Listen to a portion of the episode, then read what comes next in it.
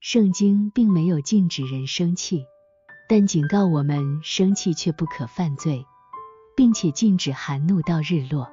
生气是人的常情，是难免的事。当你眼见不平的事，但发怒究竟不是一件好事。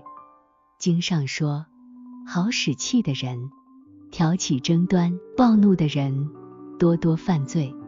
故保罗叫我们生气不可犯罪，不可含怒到日落，乃叫我们更在日落以前，把一切的怒火熄灭，因为怒火蕴藏在心里，它会燃烧，导致愤恨，使你的心灵受损，败坏你的品德。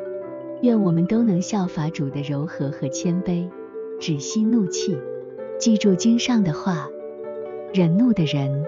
止息纷争。